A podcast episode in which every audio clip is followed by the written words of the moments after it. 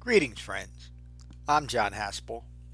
This is a Dhamma talk from Cross River Meditation Center in Frenchtown, New Jersey. If you find benefit from this talk, please support the restoration, the preservation, and the presentation of the Buddha's Dhamma with your donation at becoming-buddha.com. Thank you. Peace. So we started this uh, 34 class review with an introduction to jhana meditation where I um, broadly explained the method and the purpose of the method. Uh, and then we had five classes on the Satipatthana Sutta, the primary sutta on the four foundations of mindfulness. And the first part of that is the, is the Buddha teaching us the four foundations of mindfulness as our jhana practice. Uh, and then we looked at how to apply that, developing concentration um, and using that developing concentration, that developing jhana to establish refined mindfulness, which is um, the only reason I use that term refined as opposed to just saying mindfulness is that um, mindfulness has become the new uh, modern new age religion. And it's often thought to just be oh, be mindful of whatever is occurring in your life and occur that that just um, uh, creates a, a, situation where we're always grasping after being mindful in whatever is occurring in this moment and it's often presented as be mindful of dishes and be mindful of walking uh, be mindful of this be mindful of that it's a good thing to be mindful of whatever you're doing but that should be a natural consequence of jhana practice, not your jhana practice, because that's always distracting. It's always grasping after. So we develop jhana meditation on our cushion, and we take that jhana meditation, that developed concentration off our cushion, and use it to integrate the Eightfold Path as the as our path of awakening or gaining full human maturity. And the reason why I'm explaining it that way is that engaging in Dhamma practice from that basic foundation of the four foundations of mindfulness, and then the structure of the Eightfold Path keeps us from grasping after and incorporating other practices that have nothing to do with the Dhamma and will prove to only be a distraction from developing the Dhamma fully. So the Buddha taught a very simple and direct practice. And the only real caveat to the practice is it has to be kept pure. It has to be practiced as the Buddha taught us, and not with our, our human fabricated mind influences about how we like our practice to actually be rather than what an awakened human being taught. And so um, the rest of the Satipatthana Sutta teaches how to apply this ever developing concentration and refined mindfulness to different themes that we become aware of um, such as the, the, the five hindrances or the five clinging aggregates. We learn that we start practicing mindfulness and concentration as we come in contact with the world through the sixth sense base. And it's at that point of contact that we practice the Dhamma. And it is at that point of contact that we awaken. And you've heard me say it uh, more than more than a few times. Dhamma is to be practiced right here and right now. There's no Dhamma practice that we can practice yesterday. We're not in yesterday. We're in right here and right now. And we can't practice the Dhamma for the future or in the future. It's only right here and right now that we can reclaim our minds and recognize that there's nothing personal in this moment. And this moment is where my life is occurring. Not yesterday, not tomorrow, not when I'm more prepared for it, not when I'm better, not when some bold guy in Frenchtown said you're ready. Right here and right now is where our life is presenting itself. Right here and right now is where we're to be alive. And it's only right here and right now. Now, this sutta that I'm going to teach, it's a kind of a medium length sutta, so sit back and enjoy it. Um, but it, it talks about the four levels of jhana or four levels of meditative absorption. These are taught so that we recognize that we're deepening our concentration but they're not to be grasped after. There's no prize here and there's no test. Test. This is just the Buddha teaching us what we should be looking for in jhana meditation so that we recognize that we're, yes, we're actually developing concentration. And as we recognize that in ourselves, our practice becomes self-empowered rather than doing doing it because somebody's teaching us or we think that we should do it to become a better person right? That's a, that has tinges of salvation which is to be recognized and abandoned. There's no salvation in in human life at least as far as we know so we the buddha taught a dhamma that human beings can can experience it and understand it but he didn't teach anything that could not be experienced in this present lifetime. He taught that awakening occurs right here and right now, not when we're good enough or not when we have the right teachers. It's when we have the right practice and actually practice.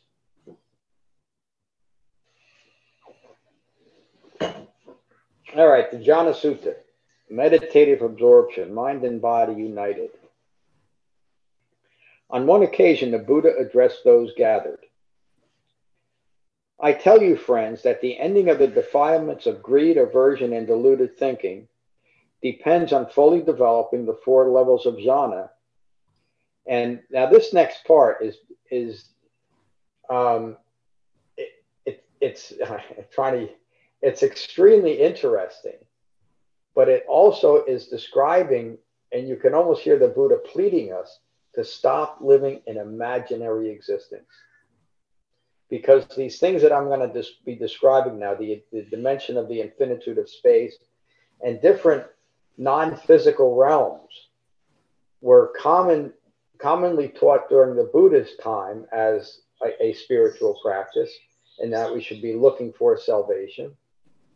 And they're just as common today with slight variations and, and a different color on that type of uh, magical and mystical thinking.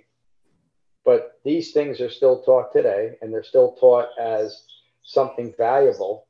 Um, and the, the variants on them are only so that they're more palatable to a, a modern uh, a modern audience, but they're still are living in our imagination. So that what was common during the Buddha's time. The four developing the four levels of jhana and overcoming the desire for the establishment in the dimension of the infinitude of space, the dimension of the infinitude of consciousness, the dimension of nothingness. Most of modern Buddhism resolves in nothingness or emptiness. That's the big, uh, what's the right word? I can't think of it. But most of modern Buddhism resolves in nothingness, that the self is nothing, or that our experience is, is ultimately one of emptiness. That's cruel. That's not describing human life in any way. And human life is not empty and it's not nothing. A human life is to be lived if we can live it, but we have to be present for it. And we, it seems as that human beings are not born with the um, the wherewithal to be present for their own life. But again, we understand that that life is distracting because we don't understand Four Noble Truths our minds are distracted from birth to death from this present moment. We talked a little bit about this last night, Cody, about being present for our life is the answer to life. It's the answer to happiness. It's it's the answer to, to calm. It's the answer to understanding right here and right now. So anytime we're grasping after any of these fabricated, you know, at least the, the, the dimension of, of uh, infinite space sounds that sounds like might be a pretty cool thing to to float around in in a while. But they're all just a distraction. They're as we'll hear the Buddha's words. They're painful. They're a disease. They're not to be grasped after. Excuse me.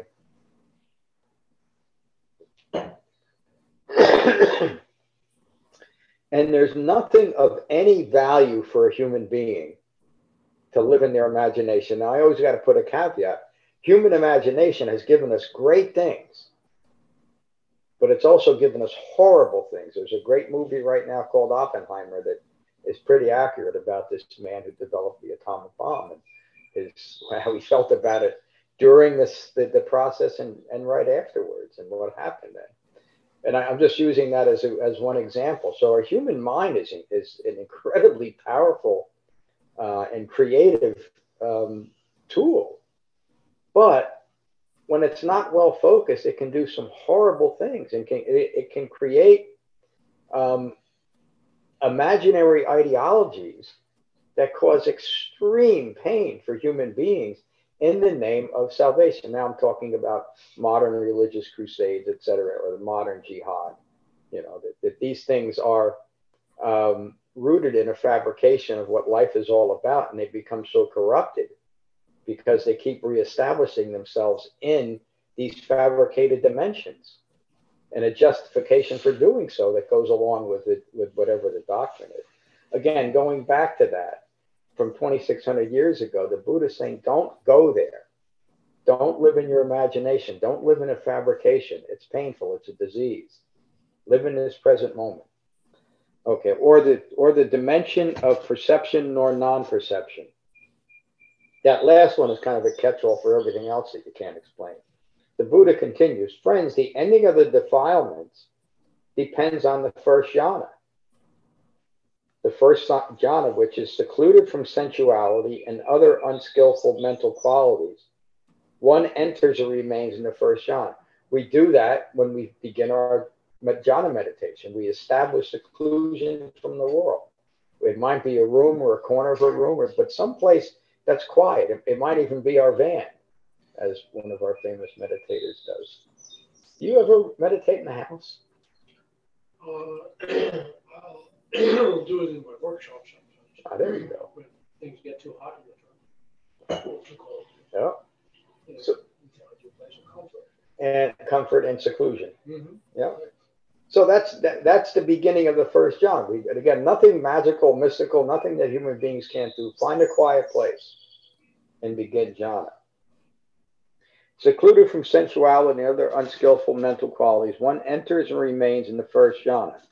This first jhana is experienced as rapture or joyful engagement. I, I left that word in there um, as I was restoring the suttas because it's it's a commonly used word even though it's almost always applied inappropriately in relation to the Dhamma. It doesn't mean the second coming.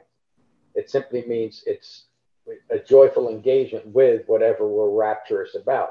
In this context, we are rapturous because of that seclusion.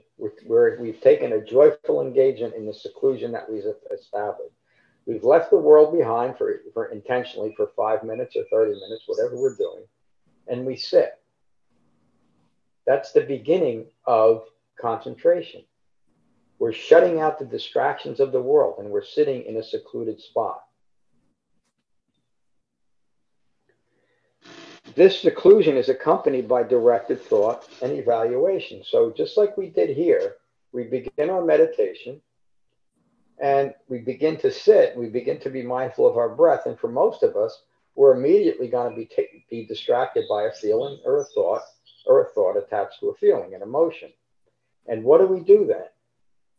Well, the most important thing that we do at that point, that's the beginning of Dhamma practice, is do not judge ourselves if we're distracted. Be very gentle with yourself. The key to Dhamma practice is to be gentle with yourself and be gentle with others throughout.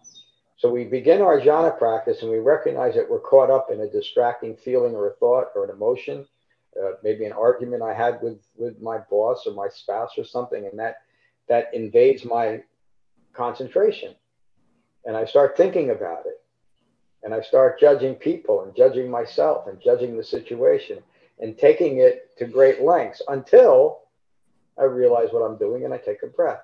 I unite my mind and my body, and I establish that first jhana again. We weren't wrong to get caught up in a feeling or a thought or a distracting chain of thoughts. In fact, it's it's it's specifically for that reason that an awakened human being taught jhana. He recognized that that's what we do. There's nothing wrong with it. There's nothing right about it. But right method is to recognize that we're distracted by our own feelings and our own thoughts, our own, right? It's not, nobody else is imposing our thoughts or feelings on ourselves. They're all always ours. Take ownership of it. Become a sovereign human being. In other words, not distracted or influenced by all the stuff that's coming in from the outside. Establish that, that basic jhana practice in seclusion. Right? And now, as we do that, and we find that we're caught up in a thought or a feeling, Again, this is something that people get caught up on directed thought and evaluation. It simply means we direct our thoughts back to our breathing. While we're doing that, we might fall into evaluating our practice or how we're doing this, or this is just too painful, it's too boring, it's not a, there's not enough to do here. I can't just sit here and be mindful of my breath. Be mindful of your breath, right? That's the hindrances coming up. Anything that comes up during jhana meditation that's distracting you away from your breath is fodder for practice. Take it and come back to the sensation of breathing. The Buddha continues, furthermore, the ending of the defilements of greed, aversion, and deluded thinking depends on the second jhana, which is the stilling of directed thought and evaluation.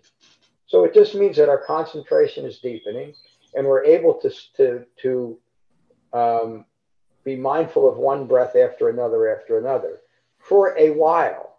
But again, the Buddha never put any qualifications on, okay, be mindful of your breath for 20 minutes and now you're getting somewhere. Never said anything like that. He, the only instruction he ever gave, gave is the four foundations of mindfulness and go find the root of a tree or an empty hut and do jhana. So again, no matter how we might spend a half an hour in meditation and only come back to our breath twice. Is that a successful jhana session? Of course it is. You're engaging in the method. And the more you do that, the more you'll be able to, to do that as a matter of course. It will be more natural to you. Your concentration will increase and you won't have as much directed thought and evaluation. But when you do, it's normal and it's common. We do that. We can't help but do it. But as our concentration increases, the Buddha says, furthermore, the ending of the defilements depends on the second jhana, which is the stilling of directed thought and evaluation. This second jhana is, expect, is experienced as rapture and pleasure, joyful engagement with, now with concentration. We recognize that our concentration is increasing. Again, the Buddha is teaching this for the sole reason that we do just that, recognizing that this method that I'm doing myself is bearing fruit. It's deepening my concentration. Then the Buddha says, free of directed thought and evaluation, the joy of concentration permeates our entire mind and body. Again, there's no time limit place on this. The Buddha doesn't say, if you're really good, you can do it for 10 minutes. He just says, do it and recognize that you're doing it and take pleasure in that. And what are we taking pleasure in? The concentration that permeates our entire mind and body. And why is there pleasure in that type of concentration? Because now we're living our life. Now, for many of us, for the first time in our life, we're in our life. We're right here, right now, where our life is occurring. We might not even recognize it initially but if we continue with practice fairly quickly, fairly early in practice, off our cushion, we're going to recognize that we are more well concentrated. We might feel ourselves off our cushion getting distracted by a feeling or a thought, and we'll come back, we'll take a breath and unite our mind and our body. Or as our practice continues and we find ourselves off our cushion getting distracted or agitated or angry or greedy or averse to something, we'll recognize wait a minute, that's not me. That's not mine. That's not what I am. That's a fabrication. Take a breath, unite your mind and your body, and get on with your life right here and right now without judgment, without any. Um, um, without any eye making in the moment. This is not me. This is not mine. This is not what I am. Simply taking a breath and establishing these deeper levels of jhana the second level, the joy of concentration permeates their entire mind and body. Again, even if it's just for a, brief moment, almost unnoticed, notice it. And notice it that your jhana practice is bearing fruit. You're engaged in the right method. The Buddha continues, furthermore, the ending of the defilements depends on the third jhana, which is the fading of rapture right? That joyful engagement with the Dhamma is fading. It doesn't mean that our practice is becoming miserable. It means that our concentration is increasing. They remain equanimous, mindful, alert, and sensitive to pleasure, the pure pleasure of deepening concentration. We're sensitive to it. there's a difference between being sensitive to something and be and sensually grasping after it, engaging in sensual indulgence. It's similar words with two different meanings, isn't it? So sensitive to is is being in this moment well concentrated and mindfully present and sensitive to the pure pleasure of being alive and being understanding of what it means to be a human being in this moment without the need for anything to be any different than it is. Imagine that being present for this moment without the need for anything to be any different than it is. That's sanity, folks. It's insane to think that something should be different than it is. Why? Because it is. It's, it's here it is. This is what's occurring.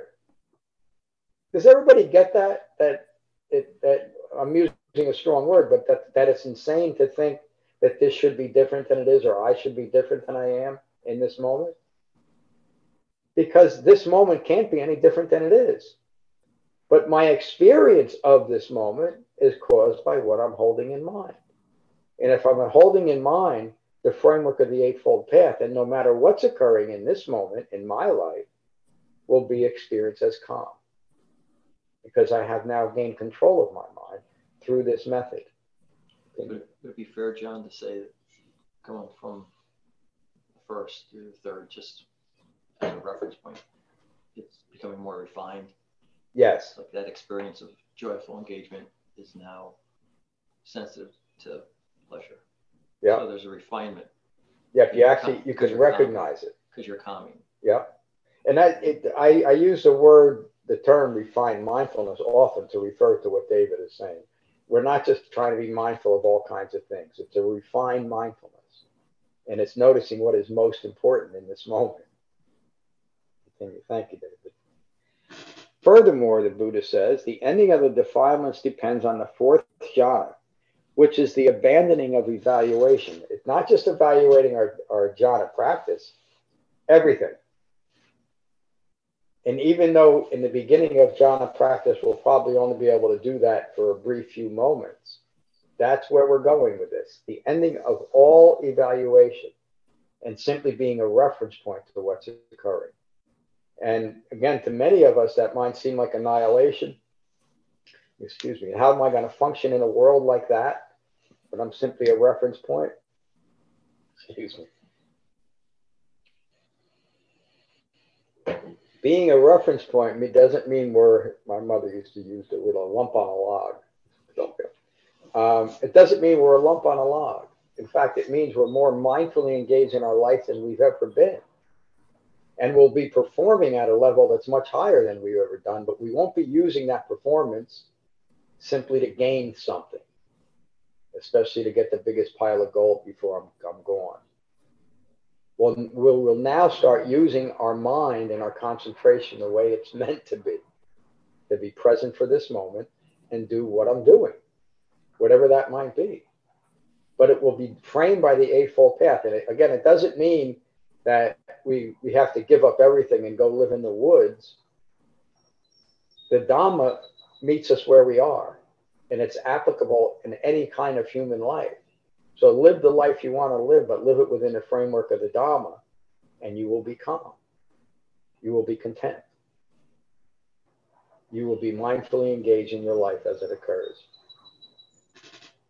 They enter remain in the fourth jhana, which is pure equanimity and mindful being pure, neither pleasure nor pain is seen. There's no more grasping after or aversion to anything. Why? Because I'm present for this moment and I understand this is my moment to live my life. Being pure, neither pleasure nor pain is seen. They sit permeated in mind and body with pure, bright awareness. The fourth jhana, which is a pleasant abiding. So I'm just going to ask you all to notice that you've had have had a pleasant abiding in this meditation session that you did this morning. And you likely have that every time you meditate, but you might not might not recognize it. Now I'm asking you to recognize it when that pleasant abiding is there. What does that mean? It might mean for just one breath, I'm pleasantly abiding in my in my life. My mind and my body is united right here and right now, and you can feel it. And again, in the beginning, it might be the most fleeting of experiences you've ever had. But the Buddha's teaching it so that we notice it. And if we notice it and we recognize that we did this, right, we're doing this, then you can recreate it. And again, that's why they, I, the, the, I, every time I teach this, the, the brilliance of this human being becomes more understandable to me. It's so simple and so basic. But what he's saying really is recognize your life that you're living and recognize that that life, when it's engaged as a reference point to what's occurring, rather than a grasping after or an aversion to what's occurring, is experienced as pure equanimity. Neither pleasure nor pain is seen. Imagine that. Good to see you this morning, Adam. I'll see you soon. Yes, you will. The Buddha continues this follower of the Noble Eightfold Path understands that any phenomena connected to the five clinging aggregates form, feeling, perceptions, fabrications, and consciousness is impermanent. It's stressful, it's a disease, it's painful and an, and an affliction, and as such, it's anatta. It's not so. If it's painful or an affliction, how can it be a part of me? It's something that I'm doing to me, or it's something that, as a consequence of living in the world, is occurring to me. But that's not me. What's me is what I think I am. What's me is what I think about this experience that I'm having. And if I want more of this experience than there is right now, I've lost my mind. And if I want less of what's occurring in this moment, I've lost my mind. And I'm using that in a, um, a fairly literal sense in that I've lost control of my mind because I want something to be different. Does everybody follow me? Everybody with me when I say that? Okay. So now the Buddha is going to describe what we do. This follower of the Noble Eightfold Path dis- disregards those phenomena, the ones that are distracting us, and inclines their minds to the cessation of ignorance, ending ignorance of Four Noble Truths. Then he says, Nothing remains to provoke the birth of suffering. That's the only teaching that the Buddha ever gave on, on birth or rebirth. What are we giving birth to in this moment? He never taught anything about getting re- reborn in a future dimension or some kind of non physical realm. He wanted us to understand what am I giving birth to in this moment? Because that will determine the experience of our life. What am I giving birth to in this moment? So you've heard me say that the Dhamma is to be practiced right here and right now, in this present moment. And each moment provides the opportunity to incline our minds towards awakening, full human maturity, or to continue ignorance of Four Noble Truth and continue stress and suffering. And that is the only choice we ever have in our life to choose to incline our minds in this moment towards awakening and calm, or continue to grasp after and to be averse to things. Greed and aversion, or calm. Then the Buddha uses this beautiful metaphor. It is as if an archer or their apprentice went to practice on a particular target. With continued practice, they would be able to shoot quickly for long distance, piercing many targets. In the same manner, they reach the, the cessation of the, of the defilements with continued practice. If not then, through continued joyful right effort and cessation of the five lower fetters of self identification, right? Everything is me, everything is a reflection of me grasping at rituals and practices. This really kind of stunned me when I first read it and understood what the Buddha was saying. Because almost everything that I had learned had a lot of rituals and other types of um, ritualistic practices as the practice itself. 2,600 years ago, the Buddha says, don't go there because it was just as common during his time to engage in rituals and practices and bowing and all this I took my vows in a certain Tibetan tradition uh, that taught that Dhamma, I can't remember the number now. Dhamma practice only really begins after you've done 120,000 full prostrations. And of course, that takes many years and devoted practice. And again, that, that tradition that I took my vows in and then disavowed um, discounted meditation. And they had a lot of other rituals and practices, but they didn't, they never meditated. They never did any, any the, the basic practice that the Buddha taught, they completely did. And I'm not putting it down. I'm, I'm, I'm talking about this to point out the difference between what has, even during the Buddha's time, was presented as something as skillful and useful to do when it was just a distraction. So again, I'm, I'm emphasizing this because this is common today too. The lower fetters of self-identification, grasping at rituals and practices, doubt and uncertainty, when we're engaged in the practice and we know we have the, the practice established, watch for doubt and uncertainty. That's one of the hindrances that will always take us out of our practice. Sensual craving, which in, in jhana practice in this moment is, is the immediate need for something to distract me. This is just too boring to sit for five minutes or 10 minutes or 30 minutes. That's what the Buddha is referring to. Sensual craving or, and, or deluded thinking, which is which covers everything, right? That's what we're that's what we're developing an understanding of our own deluded thinking because of our ignorance of Four Noble Truths. And this is the method that the Buddha taught to overcome that. Then the Buddha says, when they let go of those things, they are released. They are unbound, unbound from wrong views, ignorant of Four Noble Truths. The Buddha continues I tell you, friends, that the ending of the defilements of greed, aversion, and deluded thinking depends on fully developing the four levels of jhana and overcoming the, the establishment in, the, in, these, in these fabricated dimensions or in our imagination. So, the dimension of the infinitude of space sounds like a cool thing to do, um, but that's just as much a distraction as thinking that in this moment or in this next moment, I should be something other than I am.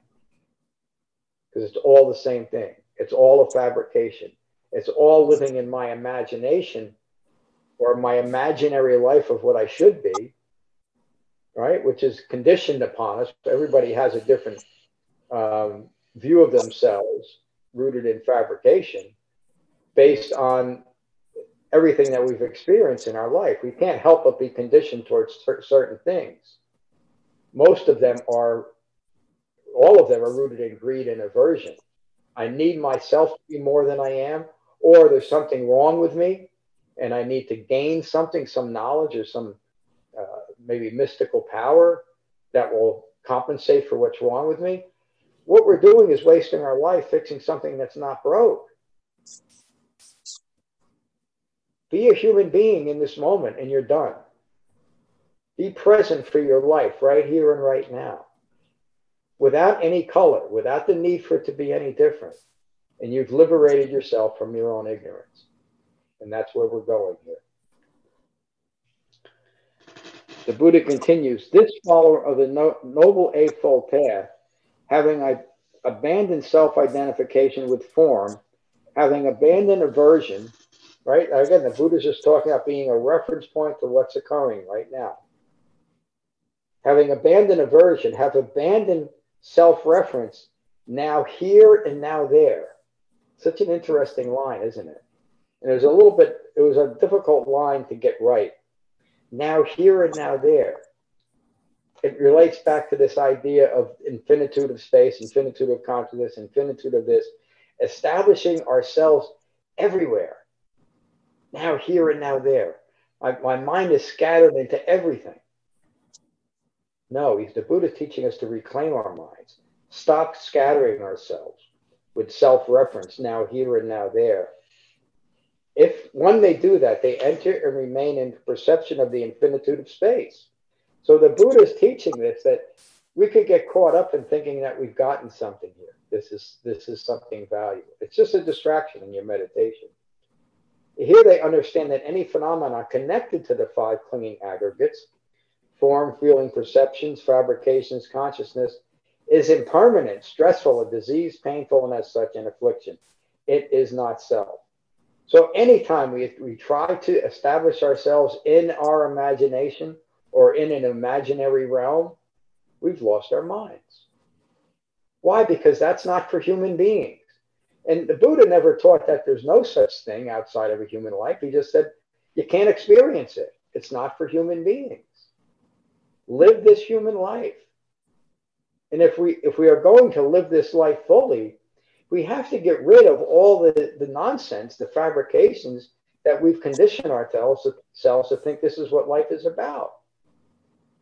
And we end up feeling empty no matter what we're doing. And we're and we feel and, and isn't it interesting that most of modern Buddhism, again, I'm not trying not I know it sounds like I'm putting it down, but it resolves in this notion of emptiness. But the world is empty unless we're here for it. Our lives are empty unless we're actually living them. And that can only be done right here, right now, with a well concentrated mind, holding in mind the refined mindfulness of the Eightfold Path. It takes this ever deepening jhana as the foundation. That's why I emphasize it and we emphasize it so often. The right method of meditation is the foundation of everything the Buddha taught. But it has to be the right method or it simply won't work. And the right method is encouraged while as we recognize our deepening concentration.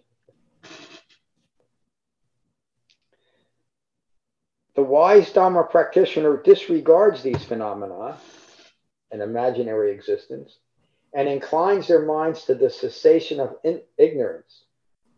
Nothing remains to provoke the birth of suffering. I've cleaned my mind out of all the ignorance, ignorance of Four Noble Truths. So there's nothing left within me to provoke even one more moment rooted in that ignorance, rooted in disease. This follower of the Noble Eightfold, eightfold Path, from fully developing the four levels of jhana, knows an exquisite peace. And I bet you a lot of you would, would say that you've known an exquisite peace, even if it was just for that brief moment. But you touch it in jhana meditation. And I bet many of you have taken it off your cushion and experienced it in your moment by moment life.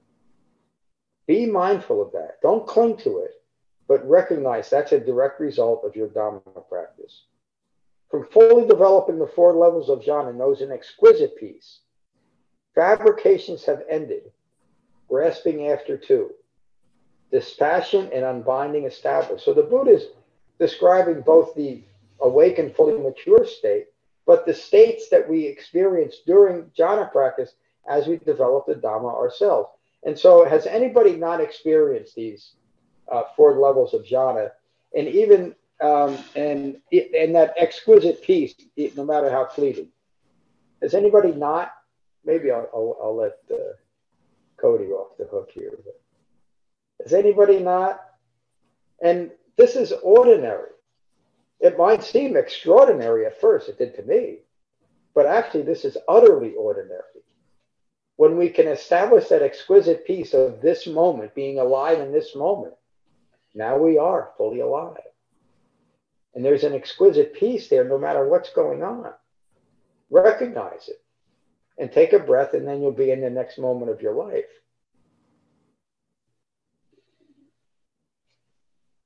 This is for overcoming the desire for the establishment in, in these fabricated dimensions, and I won't go through them all or anything in our imagination. We're becoming a human being. And we're recognizing what a human being is and what a human being does and how they actually live their life skillfully without grasping after, without living within a fabrication. The Buddha continues thus, this is a profound understanding, unsurpassed in overcoming the five clinging aggregates uh, just, the five clinging aggregates are the Buddha's description of the ongoing personal experience of suffering. And well, there's classes on five clinging aggregates, but that's enough to understand what we're talking about. Overcoming the personal experience of suffering. The Sallatha Sutta, the second arrow. These followers of the Noble Eightfold Path who have attained this understanding and emerged from dependence on ignorance until we come across this, we're living our lives in dependence on ignorance. It's framing every moment of our life. until we recognize it and abandon it. Those followers of the Noble Eightfold Path who have attained this understanding and emerge from dependence on ignorance. Notice the quality that Buddha first um, establishes. Skillful meditators all, they're engaged in the right method. They will rightly explain this to others. It's the end of the sutta. It's an interesting end, ending, too, where the Buddha says, once we do it, we'll be able to skillfully explain it to others. That's not the goal. We're not here to, to save the world, but we'll be able to do it skillfully. And I think every one of you who has been engaged in practice for a little while has had the experience of other people noticing the change in you. And that's when you become skillfully able to teach others by your example. But that's not the point.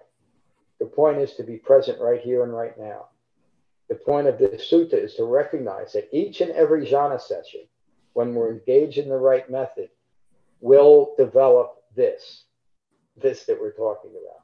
Will develop this calm and peaceful mind that's able to stay present for my life as my life occurs. So that's today's uh, lesson. Let's go around the room, and I'm going to go to Jeff first. Hello, Jeff. Hello, John. Hello, Sangha. Um, yeah, this is this is a great sutta. Lays it out in detail in simple terms. Um, having said that, John, I've I've been more distracted and caught up in nonsense here lately than I ever have. I think, you know, I'm back to work and I'm trying to get caught up. I'm sitting here surrounded by piles of files that I've got to work in, and it's been really tough. I've, you know, I I felt as though I had a a a effective jhana practice and suddenly i find myself um, almost and having an aversion to try to sit yeah. and then then i have an aversion to the aversion yeah, yeah right and it causes stress and then i'm stressing because i'm stressed yeah it, it's the strangest thing i've experienced I think. Yeah, you're, so you're judging yourself harshly, aren't you? Yeah, right. Because I'm not, you know, accomplishing. Yeah. And the curious thing is that it's the same Jeff. Yeah. Oh, yeah. No, there's not much has changed other than uh, I'm adding pressure to myself. Yeah. Well, I mean, you just, I, uh, well, I won't get into what went on with you, but you had some big, um, environmental changes for some time. You had to go to a different place. Um, your routine changed. Yeah. And and that uh, almost, I mean, I hear that all the time. It's just when our routine changes, we get out of our natural spot of seclusion, and you know, it's just it's just like that. But you're back, you recognize it, and you're you're engaged in the practice. But isn't it odd how much we depend upon a routine or schedule? Well, so the Buddha recognized that too. That's why he taught right effort. And you've seen it yourself. Those that have developed the Dhamma are the ones that continue practice. But that makes sense too, doesn't it?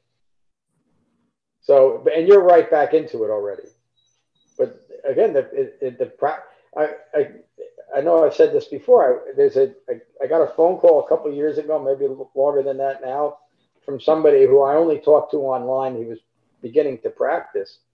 But I could hear this agitation in his voice, and he wanted to know why did the Buddha keep meditating after he awakened? And of course, really, I'm going to explain, explained a little more, but I said, what else would he do? He was seeing meditation as a chore to overcome to get to a certain place. Mm. Where meditation is is just a tool. It's a brilliant tool, and it's an effective tool when used correctly. But it it's just that, you know. And there's nothing really special about it but we have to do it. But you're using it right now to regain that control of your mind and regain control of your life. Is that correct, Jeff? Well, um, yes and no. Uh, I, uh, I think what I'm um, it, it, the control is kind of an illusion, isn't it? I mean, uh, trying to control uh, a impermanent and changing experience is kind of a fool's errand in a way. Oh yeah, yeah. The the control begins on our cushion, and then continues to refine mindfulness. So the stuff that's distracting us is not. We're not controlling our minds, are we? But No. you're just describing, describing the getting back to that place. Well, there probably is an element of trying to control a runaway train too, but Yeah. Yeah. It's directed thought. Yeah. Directed It's thought. directed thought off your cushion. Hmm. And the answer is the answer is continued practice, isn't it? So, you know, thank you, Jeff. Please say hello to Deborah when you talk with her, and Adam too. I shall. Thank you. Grace, how are you this morning? I'm well. Thanks, John, for the teaching. This is great. Um, as you were as you were talking, I was trying to be as present in the moment without thinking about what I think you're talking about. Um, you know, and just watching myself make conclusions and start to spin the story of, well, maybe that means this and this means that. And every time I felt my mind going there, I realized that it's that's not where we're trying to go, right? We're not trying to create more stories out of things I'm learning today, just Yeah. trying to hear it. Um, and one of the things I do feel keeps coming up for me over the last few weeks as I've been coming here is like, I def, and maybe this is the Buddha's um, comments on aversion versus grasping, but I then I say, okay, it's actually both. But Yeah. like I have a lot of, um, I notice a lot of fear of giving up, you know, the story, if you will, of who I am and the the fact that you know I'm trying to find something at all is um it's scary to think that there's nothing to find a little bit. And then I think well the the way to and again I'm doing it now right? Like I'm trying to make up how to do this or that or the other thing but the thought I had was that fear itself um can be calmed just again by coming back to the realization that like all we have is this moment and this moment is constantly happening and there's Yeah. always another chance to like remember the truth if you will Yeah, that and it's just like that, Tracy. So we're um, but we're not going towards nothingness. We're going towards understanding, and that's the that's the the significant difference between what Siddhartha Gautama taught and what everybody taught during his time, and I would say what everybody is inclined towards today. Um, and and when we can understand the nature of dukkha, you know, dukkha is a, a, a very broad um, term which uh, covers everything from a mild disappointment and distraction to extreme physical and emotional suffering. That's all. That's all dukkha. But really, what dukkha is is thinking that I'm a part of the world, right? Because that is clinging to things on the outside. So again, we're learning to to not self-identify with things, to start withdrawing that, and that can feel like annihilation. It can feel like like we're losing something. Can feel like we're losing ourselves. How can I be in the world if I don't be in the world? But the point of the Dhamma is to not take anything personal, but we're still uh, we're, we're more engaged in the world than we've ever been before because we're present for it. So it's not annihilation. We're not losing anything. All that we're losing is our own contributions to stress. You know, the, the, the Sutta. Um, and continued practice will show that. So you're in, in just a few weeks, and you mentioned this every class. I I can tell that one of the reasons why we do this, go around the room, is so that I can hear what you're what you're thinking about, and I can uh, I can recognize whether you're practicing correctly or not based on the questions you're asking and um, what you're implying by those questions. And you are implying gaining an understanding of the Dhamma. You're going in the right direction. And even some of the questions that you have that, that could um, they could turn into doubts right now are just something that you're looking at. And you, you said something really important. Grasping and aversion are two sides of the same coin. You know, they're, they're really the same thing. Aversion is just grasping after not wanting this, you know, and grasping after is I need to have this. And we live our whole lives like that, don't we, Tracy? Or we develop common peace. So you're headed in the right direction. Um, I would just continue to, to, to be gentle with yourself and be gentle with your practice. And it will continue to bear fruit. Thank you. Um, and these four levels of jhana are something that you, you recognize that you experience in meditation. Um, I'm not exactly sure what they are. So for for me to answer that question, uh, what what are they? The first, second, well, the, the the first the first jhana begins with uh, be just taking joyful engagement that you've established seclusion. It's time to meditate. As that as you begin, you'll be mindful of your breath and your body, um, and direct your thought and evaluation. You'll direct your thought to your breath and away from distraction. Um, and you'll and in that first level of jhana, you'll be evaluating your practice and evaluating yourself. As you continue practice, that simply falls away. And so the, the, the next level of jhana is just that that directed thought and evaluation has fallen away just for a moment or two. It doesn't not not for for any set length of time. Um, and now you're taking joyful engagement, rapture in recognizing that concentration is increasing. How do you know? Because you've put aside directed thought and evaluation for a moment or two. Concentration yeah. is increasing. And then as you I, continue, please. No, no, I'm sorry, I interrupted you. Uh, and then as you continue, your meditation deepens, meaning your concentration increases. You, it might feel like you're becoming more relaxed, but that's not really the point. It, it feels good usually, but recognize that you're you're gaining more and more control of your mind. You're able to stay present, to, to bring yourself back into this present moment. And as that continues, now you can experience a calm and peaceful mind. But it's also a calm and peaceful mind that is um, separate from anything that the body is signaling, meaning our, we recognize that our minds are calm, period. We might even have some um, bodily aches and pains that's okay. Keep coming back to the sensation of breathing. And so, and I think you're seeing too, Tracy, that this is the basic practice is established on our cushion, and then we take it off our cushion into our moment by moment life. No? Yeah, I would say in the last week, um, I read the instructions of the jhana meditation and it did not try to interpret them, right? I just read the instructions, listened to your instructions, and then followed the instructions as long as I could within the time frame of the meditation. And it's only since I started doing that that I've experienced moments of any of this yeah. that you're talking about right now.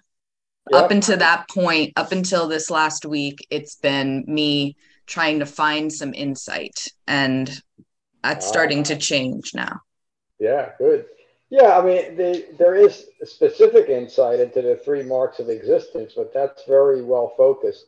In fact, it's the subject of our next review after this one. Um, so you're you're going in the right direction, and you're bearing uh, you're bearing fruit from your practice. So good for you. I'm glad you joined us today. Thanks, John. Kevin. Morning, John. Morning, everybody. Um, you know, I like Jeff, um, I've also had like a distracted month or something. You know, the retreat was great, and then I've had a lot of distraction and a lot, uh, you know, hard time concentrating, losing my calm. Um, this sutta is, you know, great, extremely important. You know, we, we reviewed it on retreat and several times before.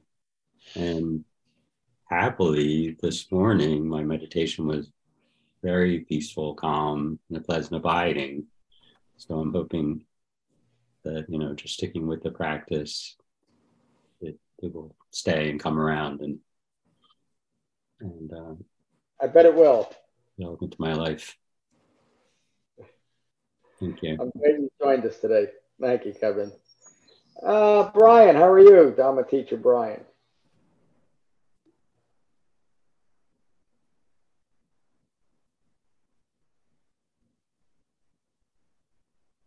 Hello, Brian. I, I kept having a box cover my mute button. I couldn't like click my mute button. Um, I'm good other than my technical challenges. The um, thank you for the teaching. The the I guess for me the the jhanas really represent the the results of your mindfulness and the four foundations of mindfulness.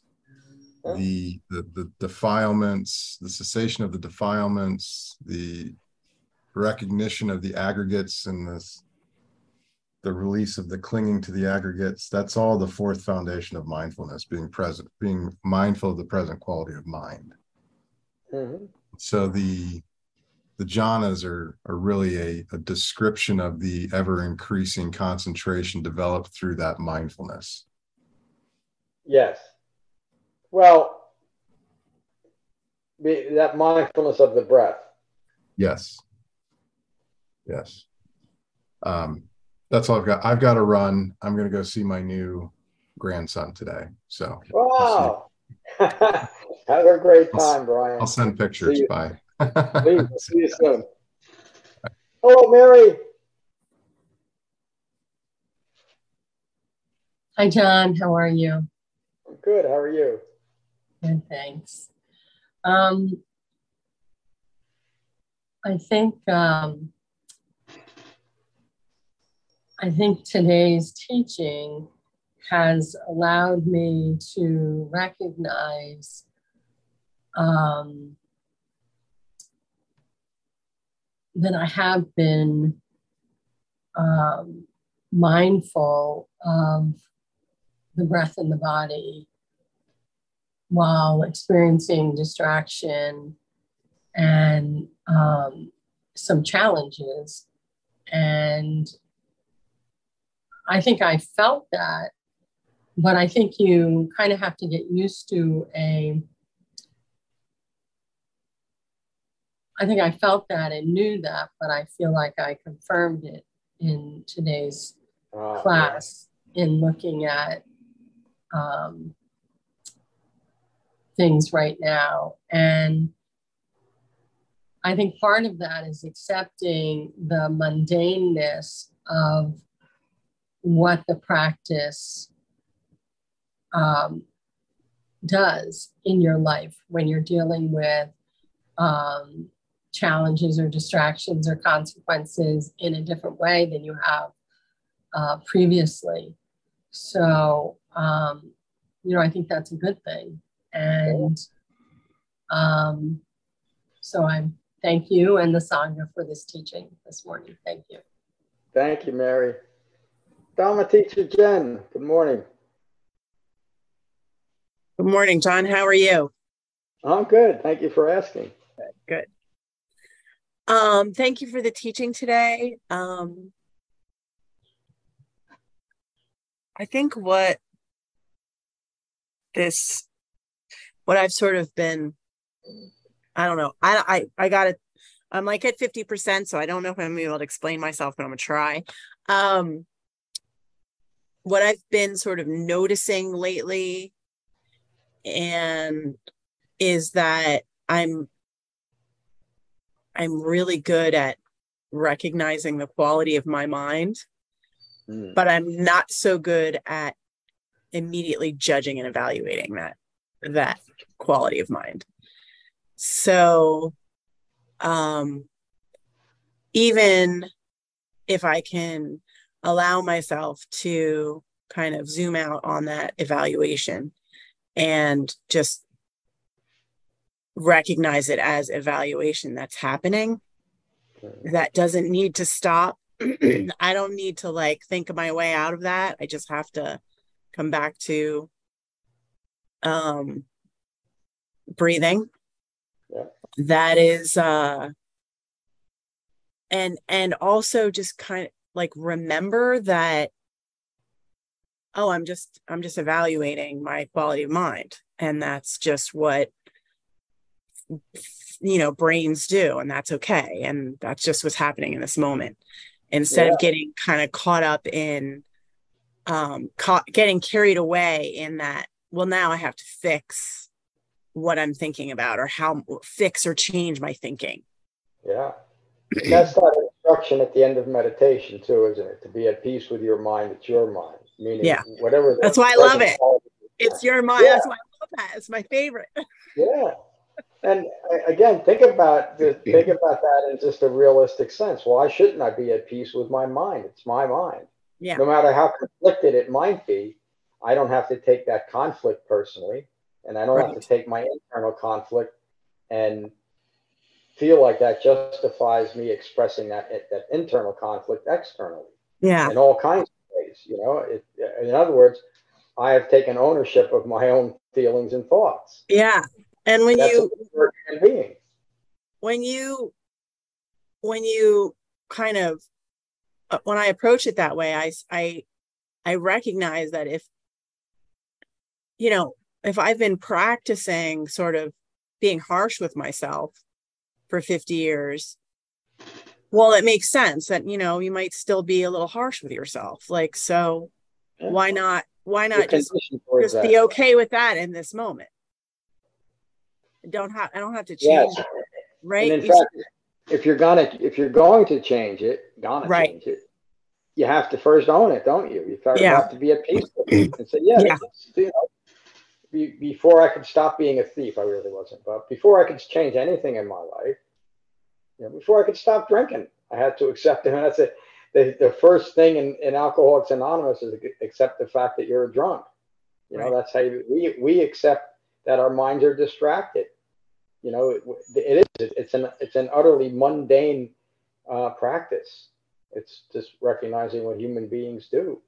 But the profund, the profundity of it is where it brings us, yeah is a calm, peaceful mind. Yeah, thank you Thank you, Jen. Even with COVID, you got it. Bridget, do you mind anybody? You, you don't have to be on camera. Do, do you do you mind? Bridget, do you mind? Doesn't bother me.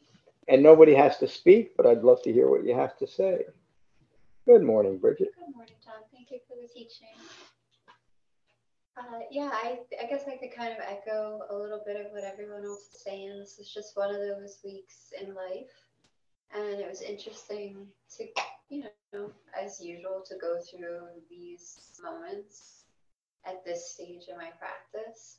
And, uh, you know, like the rejection, the disappointment, the stress, the kids, the husband, the traffic, like Life. it was just this week was just like packed full of all the big and all the little things. Yeah. And um, it was I was aware, like, okay, now this, okay. And in some moments I was able to kind of apply the Dhamma more skillfully, and in other moments, not so much. But what I noticed was that like the baseline was Wow. calm Yeah, that's outstanding. instead of the baseline that I would have observed a couple of years ago, which just would have been, you know, madness. So it was kind of like the times where I got, you know, more upset, or even the times I allowed myself to just sit with my disappointment and give myself the chance to say, okay, well, what next? It's just like, okay, like my baseline is much more calm, maybe distracted a little bit, but not, oh my God, the world is ending. This thing I wanted didn't happen. Who am I? What am I? If this, you know, all that stuff, all that I'm making was like out of it. So that was kind of cool that it was just a human life occurring and some of the things were not so great. It's very cool. yeah, and that- they were just like, okay, that wasn't great. I didn't like that. That wasn't what I what I wanted, but okay, that happened. And what you described is just another way of, of describing the fourth foundation of mindfulness, isn't it? You know, you just you're at peace with what's occurring. You have this baseline of calm. You know, it's just what that means. So good for you, Thanks. and that you recognize it. So at the end of the week, I'm happy to be here with all of you. Yeah.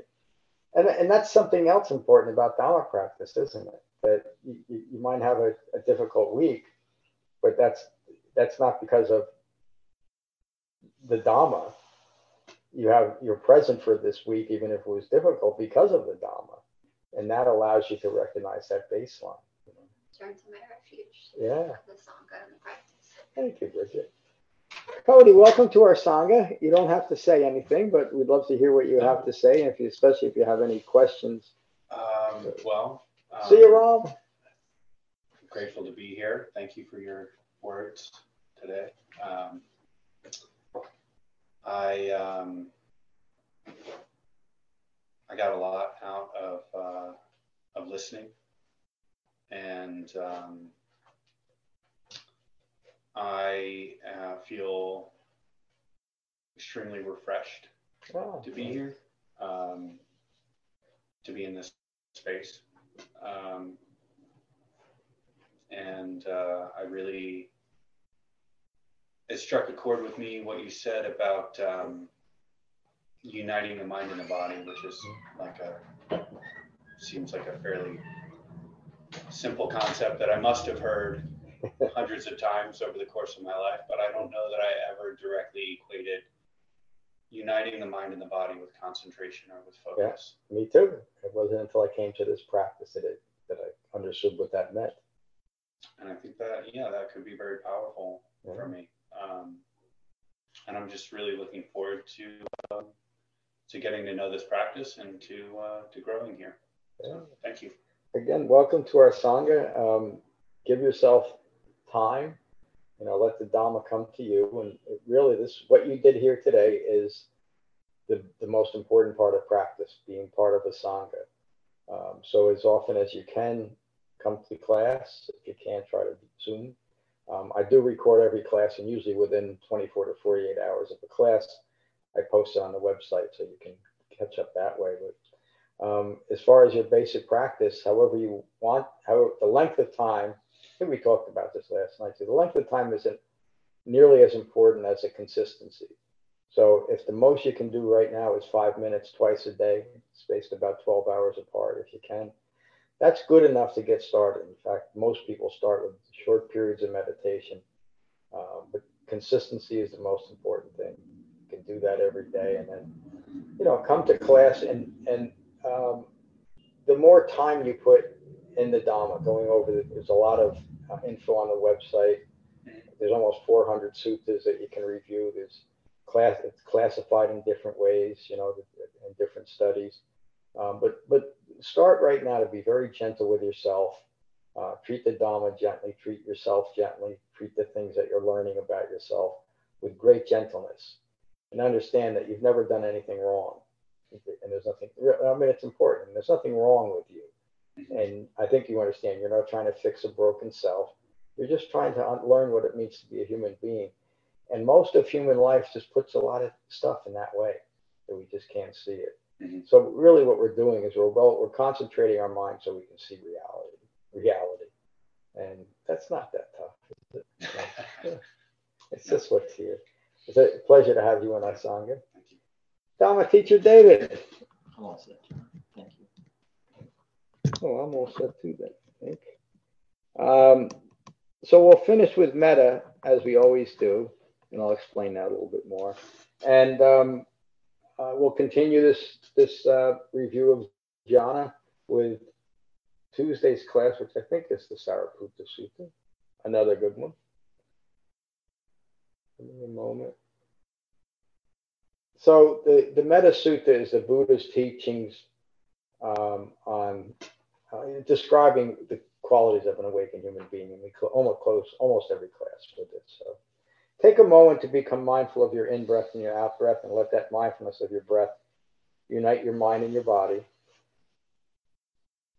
And these are the Buddha's words on metta from the Karaniya Metta Sutta. This is what is done by one who is skilled in goodness and who knows the path of peace. They are able and upright, straightforward and gentle in speech, humble and not conceited, contented and easily satisfied. They remain unburdened with duties and frugal in their ways. They are peaceful and calm and wise and skillful not proud or demanding in nature. They do not do the slightest thing that the wise would later reprove. They are always mindful that all beings be at ease. Whatever living beings there may be, whether they are weak or strong, omitting none, the great or the mighty, medium, short, or small, the seen and the unseen, those living near and far away, those born and to be born, they are always mindful to not deceive another or despise any being in any state. They abandon anger and ill will with ease, never wishing harm upon another. Even as a mother protects with her life her child, her only child, so with a boundless heart, the wise disciple cherishes all living beings. They radiate kindness over the entire world, spreading upwards to the skies and downwards to the depths, outwards and unbounded, freed from hatred and ill will. Whether standing or walking, seated or lying down, free from drowsiness, they remain, excuse me, they remain in, in refined mindfulness. This is said to be the sublime abiding. By not holding to fixed views, the pure hearted one, having clarity of vision, being freed from all sense desires, they abandon ignorance of Four Noble Truths. Having completed the path, they are not born again into this world. Thank you all for a wonderful class today. Thank you, John. Peace, everyone. See you all online. Thanks, John. Goodbye, everyone. Thanks, John. Thanks, Bye, John. everybody. Goodbye. Glad you're back, Jen. Hope you feel better. Thank you for listening. I rely on donations to support the continued restoration, preservation, and presentation of the Buddha's Dhamma. If you find benefit here, please consider a donation at becoming-buddha.com. Thank you. Peace.